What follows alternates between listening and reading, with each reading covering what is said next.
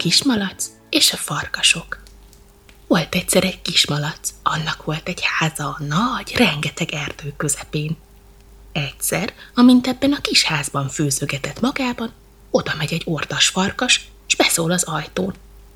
Eresz be, kedves kis malackám, nagyon hideg van idekint, fázom. Nem engedlek bizén, mert megeszel. Ereszd be hát legalább az egyik hátulsó lábam. Kismalac beeresztette az egyik hátulsó lábát, hanem alattomban oda tett egy nagy fazék vizet a tűzre. Egy kis idő múlva megint megszólalt a farkas. Ugyan, kedves kismalackám, ereszd be a másik hátulsó lábamat is. A kismalac beeresztette azt is, de a farkas azzal sem érte be, és egy kis idő múlva megint beszólott. Kis kedves malackám, ereszd be a két első lábam is. A kismalac beeresztette a két első lábát is, de a farkasnak az sem volt elég. Megint megszólalt. Édes, kedves kis malackám, ereszd be már egészen, majd meglátod, hogy egy ujjal sem nyúlok hozzád. Erre a kismalac egy zsákot szépen odadett a nyíláshoz, hogy amint a farkas jön háttal befelé, egyenesen abba menjen be, és azzal beeresztette. A farkas csak ugyan a zsákba farolt be, a kismalac sem volt rest, hirtelen bekötözte a zsák száját, lekapcsolta a tűzről a nagy fazék forró vizet, és leforrázta vele a farkast. Azután gyorsan felmászott egy nagy fára. Farkas egy darabig ordított, mert a forró víz úgy levitte a szőrét, hogy egy szál sem maradt rajta.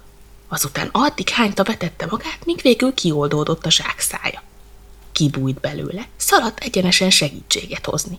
Vissza is jött nem sokára, vagy tized magával. Elkezdték keresni a kismalacot.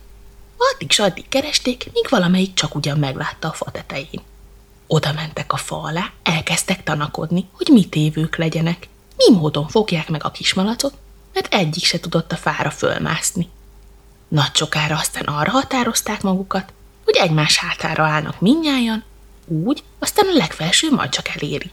El is kezdtek egymás hátára felmászni. A kopasz maradt legalól, mert félt feljebb menni. Így a többi mind az ő hátán volt. Már olyan magasan voltak, hogy csak egyetlen egy hiányzott, hogy elérjék a kismalacot. Az az egy is elkezdett már mászni felfelé.